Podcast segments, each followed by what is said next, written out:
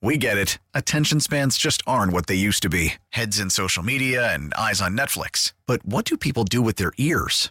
Well, for one, they're listening to audio. Americans spend 4.4 hours with audio every day. Oh, and you want the proof? Well, you just sat through this ad that's now approaching 30 seconds. What could you say to a potential customer in 30 seconds? Let Odyssey put together a media plan tailor made for your unique marketing needs. Advertise with Odyssey. Visit ads.odyssey.com.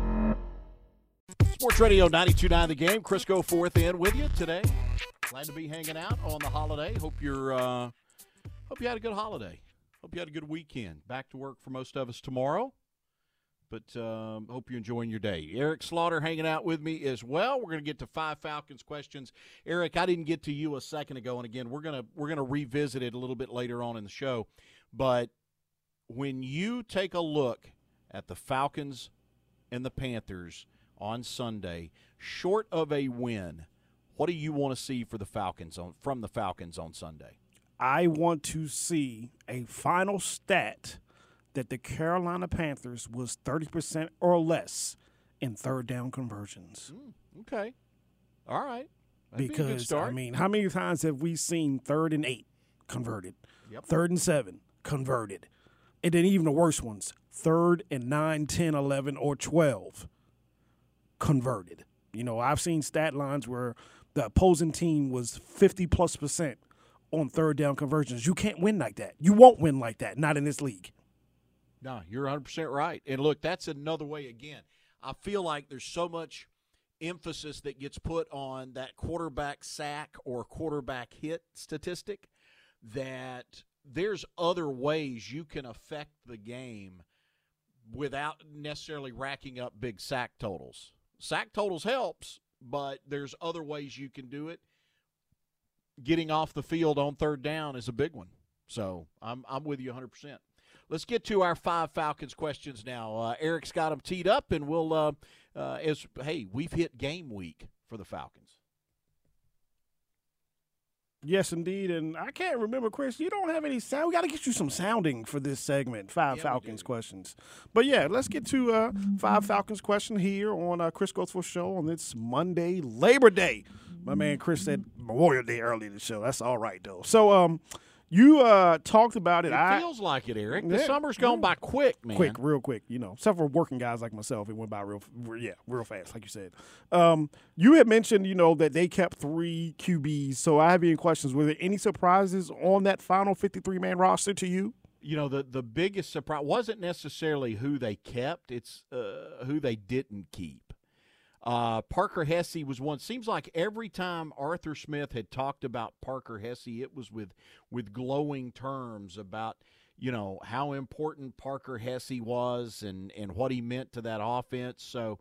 Uh, to see Parker Hesse get cut, that was one, and then Timmy Horne was the other. I really thought Timmy Horne would be one of those guys in the middle of that defensive front, um, in or at least in the rotation over the course of the year. So that was the two for me. That again, I, I thought the Falcons had some really tough decisions to make at both wide receiver and at defensive back. Um, you know, I was glad to see DeMarcco Hellams stick. Uh, I think he had a fantastic preseason. So, uh, and I thought they had tough decisions to make there, tough decision to make at wide receiver. Um, I thought they had tough decisions to make it at on the offensive line because outside of the starters, I didn't think any of the rest of those guys had played all that well. So, and I think that's the proof is in the pudding by the moves the Falcons made with the cuts and the moves they have made since when they went out and got themselves a swing tackle after, you know, they didn't see what they wanted to see from the guys that they had there. So, uh, again, for me, it wasn't so much about who made it, it was about who didn't make it. I agree with you. A um, couple guys. I was surprised they kept ten defensive backs. To me, that seemed like a big number. I think all those guys made a really strong case, though. I, I you know, I'm with you that normally that's not what you would see or expect. Yeah, eight, eight, eight, maybe nine, but ten. Yes, wow, ten, defensive backs. Ten's a lot, but I but look, you know, and they didn't. The one guy out of that group that I think everybody expected to be there um, was Micah Abernathy. And he didn't make it. Yeah. Okay. So right. uh, they had look. I, I thought the DBs they had enough guys play well during the preseason. That was the the one position group where I thought it was going to be tough, uh, regardless of who you cut. You know, it was going to be difficult. All right. So let's uh, go to question number two. Keeping along this roster kind of theme, what position group are you most worried about, and what position group are you least worried about? The strength of this team is, is at running back. You're bringing back Tyler Allgeier, had a great year last year. You know, you're going to get Cordarrelle Patterson healthy at some point. You add in uh, Bijan Robinson into this mix, a guy that Arthur Smith called a home run hitter earlier this, this summer. I think the running back group is the one that you got to feel best about. I think it's the most dynamic group on the on the team. Uh, and I think it's obviously with the way the Falcons want to run. You just heard the promo for the for the morning shift uh, a few minutes ago with with Tiffany Bow and Mike. This is a team that wants to line up and run the football, and they want to run it a lot. And I think having your best players in that room is probably a good thing for the Falcons. Position that concerns me the most, honestly, it's not even on the defensive side of the ball. And I think if we would have had this conversation in April or May it probably would have been somewhere defensively. I feel oddly um, content with the fa- uh, maybe unfoundedly so, but I feel oddly content with the Falcons defensively. I'm really concerned about the offensive line. Uh, I think the five guys that start on Sunday are going to be fine, but if anybody goes down, and I think we saw it in the preseason, depth on that offensive line is a real concern. I can see that. I can see that. We got to think. Uh, we got to hope that it's uh, 2017 all over again. You know what the Falcons did in 2017, offensive line wise, right? Uh, every five, uh, every one of those five guys started every single game together. That's right. That's what And they that's, did. That's unheard of. Yeah, well, we, Unheard we of. we've seen it. We can do it again. All right. Um, um, let's look at our draft class, our 2023 draft class. I'll ask you this question: How many of the eight 2023 draft class of the Falcons are big contributors this season? You know, other than, of course, we know that guy drafted in the first round. He's going to be a major contributor. Bijan's going to be a huge part of it. Obviously, Matthew Bergeron are going to is going to be significant because those are the two guys that will start. And you know, in the case of Bergeron, man, you you hope he's the answer, and he's out there every single every single play. There were so many veteran guys that were brought in this offseason on defense till I- think it's a little more difficult on that side of the ball. Clark Phillips the third, probably the guy there that's going to play the most. I mentioned DeMarcco Hellams a moment ago. If he can play in the regular season like he did in the preseason, he's going to be really difficult to keep that guy off the field because he just was seemingly always around the ball when he was in the uh, uh, when he was in the game during the preseason. But I think Clark Phillips III is probably going to be the guy that is that is going to play them. Hey, we talked about those ten DBs just a second ago, and here I am, Eric, talking about you know two rookie DBs that are going to get a chance to play a lot. Uh, and I, I think you're going to see a lot of those guys. They're going to have to be if you're going to keep ten on that roster. Those guys are going to have to be huge, huge contributors on special teams. But I'm talking more about being out there with their with their group either on offense or on defense. And and I think those two guys um, on defensively, Clark Phillips the third, I, I think is probably the one who plays the most and and has the the biggest impact. Well, then, um, I have another question here pinned for you, and with the answer you're giving me, I know I told you not to really think about Bijan, but um, is he going to be the 2023 NFC Offensive Rookie of the Year? Because the NFC and the AFC gets one, if I recall correctly. Right. Well, he's he's the Vegas favorite, right? And I think if you look, he's he's going to be in the conversation regardless. And like we talked about earlier when talking about Bryce Young, who I think is number two uh, in the Vegas odds. C.J. Stroud's in that conversation.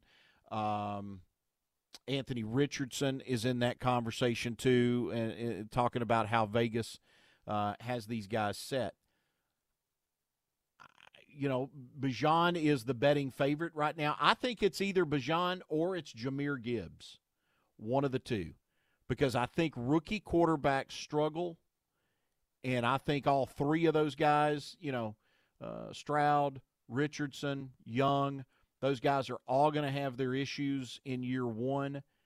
Uh, you know, Dan Campbell, the head coach of the Lions, he has. Uh, there was a, a, scroll this morning on, or maybe it was uh, an actual little story they did on the NFL Network this morning about Dan Campbell saying that they're going to use Jahmyr Gibbs in ways that people aren't expecting. Uh, I think there's some similarities in his game and in Bijan Robinson's game. So I think it's going to be one of those two guys. One of those two. Now, uh, and again, I think, uh, you know, Bijan is in a little different situation because I'll be honest, I kind of like, and, and the Falcons are going to see the Lions coming up later on in the season.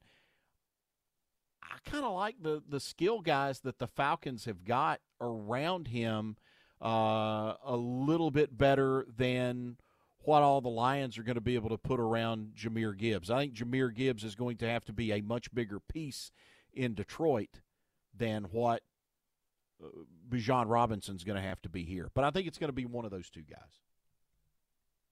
Agree, agree, agree, and definitely agree. All right, we got uh, one last question here on this Falcons five questions here with Chris Goforth.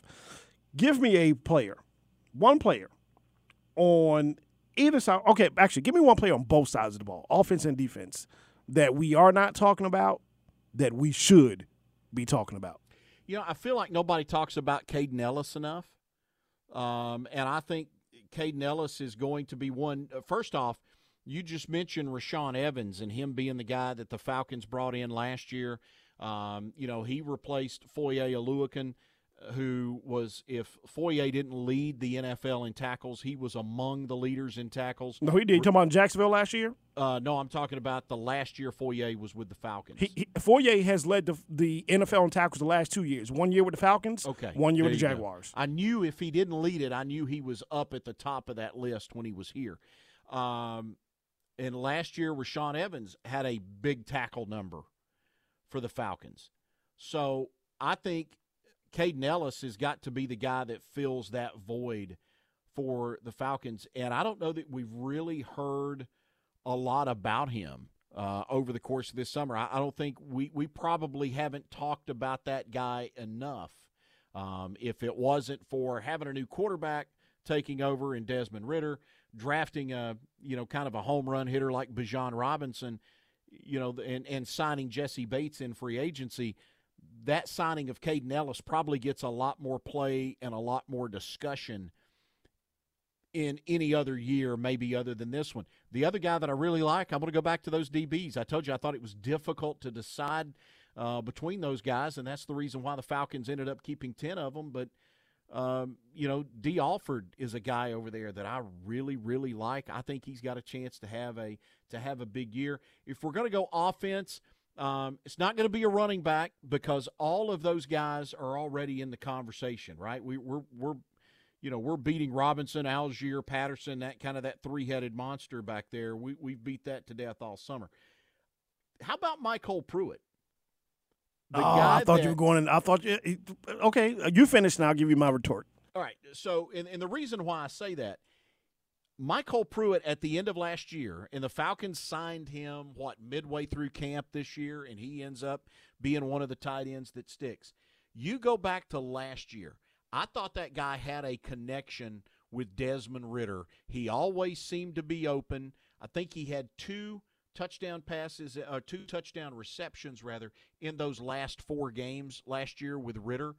I just think Mike, you know, people want to talk about Jonnu Smith and and and Kyle Pitts, and I and rightfully so, right? Those are you're talking about one of the bright young stars of the game in Pitts and a veteran that knows how to play this game in Jonnu Smith. But uh, you know, I think MyCole Pruitt is he going to be a Pro Bowler? No, but I think he's a guy that can make great contributions to this offense that nobody's talking about.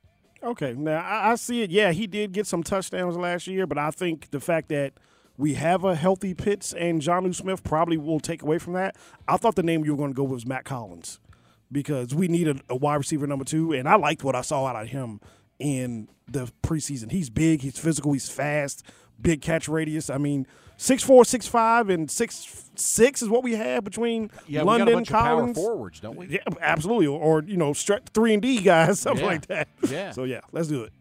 All right, we come back. Uh, Joe Patrick from here at Sports Radio 92.9 The Game is uh, going to join us. We're going to talk more about these Falcons with Joe, about this week one opener against the Carolina Panthers. We'll get to that. We'll also do our NFL notebook to close out this hour as well. We'll go around the league. We'll hear from Patrick Mahomes uh, coming up. Falcons, by the way, a three point favorite at home versus the Panthers Sunday, for those of you that enjoy such festivities. Sports Radio 92.9 The Game and the Odyssey app. Hang on, back in a minute. Sports Radio 92.9 The Game. Let's continue talking about those Atlanta Falcons as we are. It's game week. Falcons and Panthers uh, get it going to kick off the uh, the NFL season for both teams. That happens on Sunday in a game that you can hear right here on Sports Radio 92.9 The Game. Joe Patrick. He'll be covering that game for 92.9 The Game. Joe's kind enough to uh, give us a few minutes here as we hang out for just a bit on the uh, WadeFord.com hotline. Wade Ford, Atlanta's Ford dealer. Joe, any surprises going back to last week for just a minute? Any surprises for you on the 53 man roster announcements last week? I don't think there were any massive surprises, Chris. I think one of the reasons for that is because of what Arthur Smith has been saying for this entire training camp, which was that this was always going to be a difficult roster to make. The reason being they signed a lot of free agents who they obviously owe money to, who they expect to be producers for this team. And so there just aren't naturally the amount of spots that there have been the last couple of years for guys to really fight their ways onto the roster. I think one of the guys that, that we all thought did fight his way out of the roster and didn't make it is DeMarcco Hellams, but he's not taking the spot of anybody that we, we thought would be on this team in a substantial way. Obviously, Micah Abernathy kind of the last cut there. I think if you were to point any one surprise out, it would probably be the fact that the team left Parker Hesse off the 53 man roster, considering he was he had one of the highest snap percentages of any Falcons offensive player outside of the offensive line and quarterback position last year. But then when you think about it, they got him back on the practice squad, and he could very well be elevated depending on what happens with the roster management this week uh, into this game this week. So I think that they, it was just a way for them to basically keep John Fitzpatrick. So outside of some of those mechanisms, not a ton of surprises, and maybe one of the other ones that people might not be uh, so aware of is, is Logan Woodside, the, the third string quarterback who the team will be able to roster on game days, despite not being on the active roster, as long as he made that 53 man. I think that he proved Arthur Smith and the coaching staff over the course of training camp that he was just too valuable to expose to waivers. So there were some surprises, but overall, I think this is mainly the group we were expecting to see and uh, perform against the Carolina Panthers this coming Sunday. Have we seen enough of Desmond Ridder in the preseason? Well, fa- fans haven't. you know, I haven't. I, as a football fan, wanted to see Desmond Ridder more. We all want to see Desmond Ridder more, but I think the reason why we wanted to see him more is because we all love football and we just want to see high quality football as much as we can. And the pri- and this is where it gets interesting because the, the priorities of the fans and coaches, especially during the training camp portion of the season, are wildly divergent. Where the coaching staff gets every you know camera angle of every play that happens in practice, so they're seeing a very dissected view of Desmond Ridder and obviously analyzing and trying to work and improve his game. Where us fans and you know even media we see a lot less of him. Obviously, for me, you know, I see him out of practice. I'm fortunate to be able to do that. But for fans, you really only see him in that one drive against the Bengals in preseason. And it was a good drive for him. I mean, the team moved the ball over 100 yards because they had some penalties there. Uh, but I think everybody would probably be a little bit, if anything, like more psychologically comfortable going into this game if they had maybe seen another drive of him uh, in the following game against the Steelers, especially considering the way that game went. But I think that this coaching staff is very comfortable with him. Arthur Smith said it that if he did actually have question marks about whether Desmond Ridder was going to be able to, you know, execute any part of his offense, and he would have put him out there for that Steelers game. I just think that the, the, the Falcons staff is very, very confident in Desmond Ridder, and that's why they're treating him like the, the top, you know, kind of top dog quarterback that they expect him to be this season. Joe Patrick of uh, Sports Radio 92.9 The Game. He's hanging out with us here on this uh, Labor Day as we talk a little bit about the Falcons. Season opener coming up Sunday against the Carolina Panthers. Kickoff set for one at Mercedes-Benz Stadium. And, of course, you can hear it here, Sports Radio 92.9 The Game. Seems like coaches in the NFL now, Joe, since we've gone to this three preseason game schedule, everybody kind of has their own way of of doing it. Uh, you know, some coaches, Mike Tomlin, for instance, still uses that third preseason game as kind of the dress rehearsal where your starters are going to play um, a, a, lot. Uh, other coaches, Arthur Smith being one, where it feels like the starters rarely play at all. Um, and I think his first uh, preseason, I don't think the starters did play that year. Yeah, yeah. Should they have played more throughout this preseason? Oh, you know, it, it, this is where it's so uh, easy to be critical, but it's hard to do it in a way that it actually has any substance behind it. And so for me, I kind of take the the route of the fact that the, the, the coaches are getting a much better look at these guys and what they need um, out of them in the opportunities they have to dissect the, the practice tape and, and go through all these reps that these guys go through it's not like Desmond Ridder just had three reps or, you know, one series of reps throughout tra- throughout training camp. He had hundreds and hundreds and hundreds of reps that this team has broken down. Uh, and going up against a, a pretty good defense, you know, when, when he's taking reps, it's, it's good be good typically, uh, for the Falcons. So it's not like he's going up against some shoddy defense either with what the, you know, we expect this Falcons defense to be with all the improvements that they've made. So I, I totally understand the argument. And like I said earlier, selfishly, I would have liked to see Desmond Ridder and all the starters play more. But I think that uh, part of that also is that just because of what they did show on that one drive was was so tantalizing. Just in, uh, you know, just the diverse array of playmakers that they had that they can get the ball to.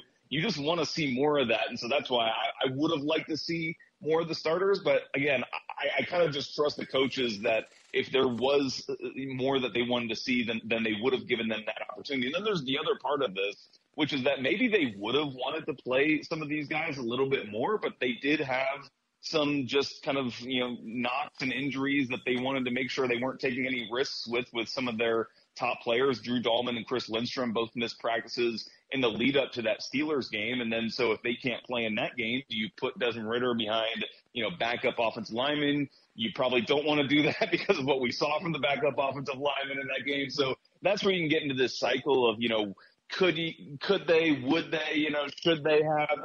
I don't know exactly. Again, I, I kind of like the quote that Mike Tomlin gave about his perspective on it, which was that yeah, you can't go into a boxing match without sparring some, which is obviously kind of a reference to you know the, the starters actually getting out there and, and going full tilt in preseason. But um, you just got to hope that the Falcons will, will be prepared. And I think at this point, we've heard so much about Arthur Smith talking about how physical of a camp it's been you know, that takes a toll on your body in, in the form of like you just kind of degrade. And so I think that they've been trying to get these guys as healthy as possible so that physically they're in the best shape possible going into the overall arching season, the long season, but obviously that starts in game one at Mercedes-Benz Stadium against the Panthers.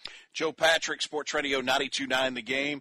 We talk about the Falcons season opener coming up Sunday against the Carolina Panthers. Joe, is there a position – when you look at the 53 and you look at this practice squad, and obviously the practice squad still continues to be in a little bit of a state of flux, maybe, but is there a position of concern for you heading into this season?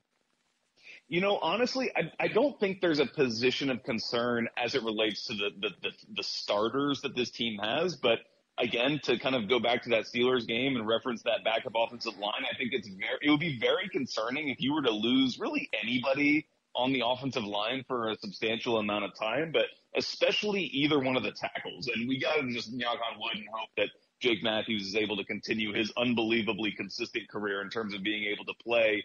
But, you know, the team, when you talk about this practice squad being in flux, that's you know that that that swing tackle, that backup tackle is a is a big part of that. Where the team signed Josh Miles to the 53 man roster, then waived him. They signed Isaiah Prince, who's coming from Cincinnati, uh, also played in Denver. Uh, a guy who was, you know, went to a Super Bowl with the, with the Bengals, but was part of that offensive line that was notab- notably one of the most porous offensive lines that's ever made it to a Super Bowl. Uh, so it'll be interesting to see if he's able to fit in. But it, it, it, you know, I think first of all, it's not even so much about the pass protection; it's about can those tackles, you know, run block and do the things that Arthur Smith is going to want to make a priority of his offense. But I think if there's one thing about this team overall that I am concerned about, it's just in general, the depth, and they've got, you know, they, with all these signings that they made, there was plenty of one year deals when you look at um, Calais Campbell's and Bud Dupree's. And so you just got to hope that there is the depth. Now, I think at the defensive line, there is a lot more depth, but again, in some positions, there's just not as much. I think at the wide receiver position too, uh, it gets a little dicey after you get past your first few pass catchers. So um, I, I think that that's my biggest concern, but I don't think that there are a ton of concerns for a lot of the starters really outside obviously the the biggest talking point is Desmond Ridder, but honestly, I have a much higher um, opinion of, of Desmond Ridder than I think a lot of the national media has, and I think a lot of just local fans understand what Desmond Ridder brings to this offense as well. And I think a lot of fans maybe not may not be as concerned about Desmond Ridder as a lot of you know national talking points would lead you to. How do you think the touches in the backfield get split up now that Bijan Robinson is here? You lump him in with uh, you know, uh, Tyler Allgeier and a healthy Cordarrelle Patterson. Uh, how do they? How, does it get uh, divvied up back there? Yeah, I'm sure that you know game by game, the game plan will will play a part into this. But overall, I, I would say this: I would say that you know Bijan is still going to be this team's their their big you know workhorse running back.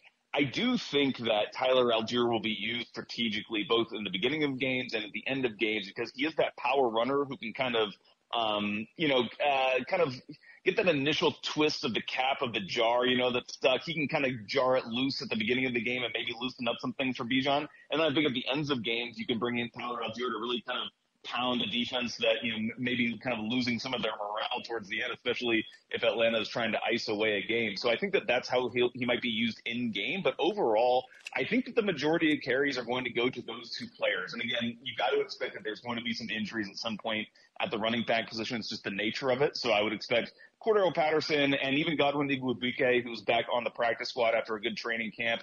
I think that both those guys will get carries over the course of the season, but especially with, with regards to Cordarrelle Patterson, I see him much more of him being a wide receiver first this year and then reverting to the running back position more when he's needed because of whether it's injuries or, or whatever the issues uh, might arise for the Falcons. But I think he'll be more of a, a kind of a, a, a, safety plug, so to speak, than uh, somebody who is like last year, kind of coming in to be one of your premier running backs. Now I know we didn't we didn't expect him to be that because they drafted Bijan, but I just think that you'll see Cordarrelle Patterson use a lot more split out wide and going out and running routes than he has uh, in the past couple of years. And I think that overall it sets up for a very dynamic offense where you can use any number of these guys. Even Bijan, I would expect him to line up in the slot quite a bit, and I would expect some of these running backs to be on the field at the same time, which makes Arthur Smith's offense so dangerous. Joe, I, I feel better about this defense. I, I kind of am a little surprised at how optimistic I feel about this group based off of what we have seen uh, in the preseason. Give me your thoughts as a guy that's that's around the team almost daily, at least, and and uh, your thoughts on how good you think that defense can be. Well, it's such a different defense than what we've seen the last couple of years, Chris. I mean, first of all, the thing that strikes you is just how physically impressive these guys are. They are big. That that defensive line is just full of big dudes. It is it is Grady Jarrett, David Onyemata, Calais Campbell, Bud Dupree. You got Lorenzo Carter mixed in there. Like you just got big physical front. Zach Harrison, the the rookie defensive end out of Ohio State, has made a real big splash in training camp, and he looks like he's going to be a force to be reckoned with. But it's very much you know as you would expect, kind of modeled after what the over what the Saints have done uh, over these years with that kind of big, powerful defensive line and I think that one of the ramifications of that is it gives Atlanta's linebacking corps, which we know is very athletic with Kaden Elliss and then obviously with Troy Anderson, the guy who is one of the most athletic uh, linebackers come out of the draft in decades, uh, for them to get really run around and make plays. You just hope that that defensive line can keep the, the blockers off of those two and they can, you know, really exploit their natural talents. And then at the secondary, I think is some of the biggest improvements. When you bring in a guy like Jessie Bates, not only does he raise the overall just ability level of what your secondary can do, but he's also such a leader. He's been to the Super Bowl. He's been played in the biggest games. And at that position at safety, he brings a really, you know, important leadership quality and communication quality where he can help out these guys in not just um, where where he plays in his own coverage, but he can help align guys and identify things pre-snap that's going to help the entire defense elevate themselves as a whole. So I'm really excited about what this defense can do, and they're going to play a lot more aggressively. You know, last year they just didn't have the talent, so they played more bend but don't break style. And I think that this is going to be a much more attractive defense to watch because they're going to be more aggressive in your face and probably creating a lot more turnovers and making a lot more plays than they've been able to do the last couple of years. Joe, appreciate it. Look forward to seeing you at Mercedes Benz Stadium on Sunday. Likewise. Likewise. Thank you, Chris. Appreciate it. Joe Patrick, Sports Radio 929 The Game. He's been with us on the WadeFord.com hotline. Stick around. We'll take a trip around the NFL. We'll go around the league. We'll do that next. Sports Radio 929 The Game. Now I like dollars, I like diamonds, I like Radio I like 929 shine. I like Let's go forth on this deals. Where's my pen? Labor Day Monday. Glad to be hanging out with you. We'll get some more of your calls coming up here in uh, just a bit. Eric Slaughter behind the glass is we make things roll on this uh, on this Labor Day. If you are working today, we're glad to have you with us wherever you may be uh, wherever you may be joining us from. Uh, it's time for us to hit our uh, NFL notebook for today. Falcons a three point favorite at home against those Carolina Panthers coming up on Sunday. We'll continue to uh, talk more about the Falcons uh, coming up here in in just a bit. We have now gone as we hop into our notebook, and this comes from the the NFL. I got a couple of things from the league office that I did want to make mention of today. Uh, one of which comes from the NFL Kickoff Guide, which is uh, this mammoth PDF file that the NFL puts out every year. It's got some interesting little news and notes things in it, but it has been 18 years since the last time an NFL team won back to back Super Bowls. It was the Patriots in 2004. The Chiefs will try to do it this year. They open up the season Thursday night. That's the first regular season NFL game. It is the Chiefs and the Lions on Thursday night. Let's hear from Chiefs quarterback Patrick Mahomes says he's not worried about the Super Bowl. He's focused on the Lions.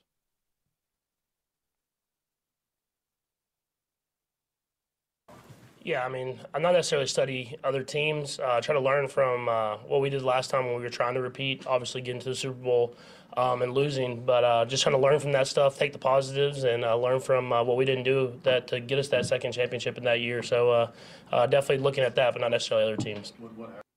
On the heels of sending Trey Lance to the Cowboys following a rough two years with the 49ers, Coach Kyle Shanahan went on KNBR on Thursday of last week, and uh, he called the drafting of Trey Lance with the number three pick in the 2021 draft, saying the move was, quote, definitely a mistake. He also chalked the deal up as one the team needed to make given the lack of available veteran free agents, uh, free agent quarterbacks. Uh, little story from ESPN: Cowboys trying to lock up right tackle Terence Steele to a five-year extension worth 86.8 million, including a uh, uh, well, 50 million dollars of that is guaranteed. That's according to Adam Schefter. Also, Mike Evans, the um, Pro Bowl wide receiver for the Tampa Bay Buccaneers, he is set Sunday as his deadline to receive a new contract from the Tampa Bay Buccaneers. His representatives, his agents, are indicating that he will look to play elsewhere next year if no deal is reached. Uh, Evans, his uh, agents are Day One Sports and Entertainment. They put out a release on Friday, said the wide receiver wants the next phase of his career to be with an organization who wants him and wants him to help win a Super Bowl. Uh, his agent said that the Buccaneers don't want to pay two receivers over twenty million a year. Chris Godwin is going into his second year of a uh, three-year, sixty million dollar deal. Forty million of that is guaranteed. Guaranteed, and they say that uh, in this press release that uh, Mike Evans has yet to receive an offer to stay in Tampa. Another little note here on the Falcons, CBSSports.com. They have their ceiling and their floor predictions for each NFL team. They say the ceiling for the Falcons, in other words, the best the Falcons can do this year is 10 and 7 and win the NFC South. Here's what they say. Said the Falcons have an incredible rushing attack bolstered by the addition of Bijan Robinson in the backfield and Tyler Allgeier can give opposing defenses nightmares as Atlanta can wear opponents down and give a revamped defense under Ryan Nielsen a much needed breather. Nielsen's unit should be better at getting to the quarterback with the addition of Jessie Bates gives A.J. Terrell significant help in the secondary. This is a winnable division. The floor for the Falcons, which is the rock bottom that they see for this team, 5 and 12 and missing the playoffs. It says Desmond Ridder is a significant question mark at quarterback as the Falcons are giving him an opportunity to retain the starting job past 2023. Ridder will have to protect the football if he wants to be the starter for all 17 games. The pass catchers outside of Drake London and Kyle Pitts uh, are little to be desired, especially if Pitts has another subpar campaign. Subpar, man. The guy was hurt for crying out loud. Uh, if the pass rush can't get sacks, the Falcons will struggle to win games in the NFC South, putting the future of head coach Arthur Smith in question. They cannot, I'm telling you, it would kill CBS Sports to write anything even remotely positive about the Falcons. Any rem, anything remotely positive. NFL.com, they asked their writers to come up with the teams that will have the biggest turnaround in 2023. Falcons not on that list. Jets, Bears, Browns, Patriots, and Saints. That comes from uh, NFL.com. I told you I had a uh, couple things from the NFL that I, I, wanted to mention. The the NFL has sent out um, kind of a Q and A on this emergency third quarterback. You know, we've heard uh, we heard Terry Fontenot earlier talk about you know Logan Woodside being that guy for the Falcons. So just to kind of give you a little bit of an explanation of this, the emergency third quarterback must be on the club's 53 player roster, cannot be somebody elevated from the practice squad. The club's starting quarterback, or QB1, and the QB2 must also be on the club's 53 roster. The a club must have two bona fide quarterbacks on its game day active list in order to designate an emergency third quarterback. You cannot designate an emergency third quarterback if it has three or more bona fide quarterbacks. Um, when is the emergency quarterback permitted to enter the game? Only if the club's two active quarterbacks are un- unable to play either by disqualification or injury. Um, if an emergency quarterback comes in, quarterback one, quarterback two are permitted to return to the game. Um, players who play other positions are not allowed as emergency third quarterbacks. So, in other words, somebody like a Felipe Franks says players who play positions other than quarterbacks are prohibited from being listed as an emergency third quarterback. Um, emergency third quarterbacks are permitted to take part in warm ups um, the emergency third quarterback cannot enter the game due to the benching of QB1 or QB2. Uh, it cannot enter the game if there is an equipment issue with either quarterback one or quarterback two. Um, I'm trying to look if there's any. Um, are clubs allowed to play the emergency third quarterback in a non traditional fashion, i.e., the Wildcat formation? No. It's an unsportsmanlike conduct penalty, by the way, if you if you violate any of these rules that the NFL has laid down about the uh, the third emergency quarterback. So just wanted kind of I know that's something that's been thrown around a lot. We hadn't really got into it a whole lot, or at least I haven't talked about it a whole lot. So I, I did want to make mention of that. And again, that comes straight from the National Football League. College football season got into full swing over the weekend. The Georgia Bulldogs picked up the season opening win. We'll hear from Georgia head coach Kirby Smart when we come back. Chris Goforth with you here, Sports Radio 92.9 The Game and the Audacy app. We get it. Attention spans just aren't what they used to be. Heads in social media and eyes on Netflix. But what do people do with their ears? Well, for one, they're listening to audio. Americans spend 4.4 hours with audio every day. Oh, and you want the proof? Well, you just sat through this ad that's now approaching 30 seconds. What could you say to a potential customer in 30 seconds? Let Audacy put together a media plan tailor made for your unique marketing needs. Advertise with Audacy. Visit ads.audacy.com.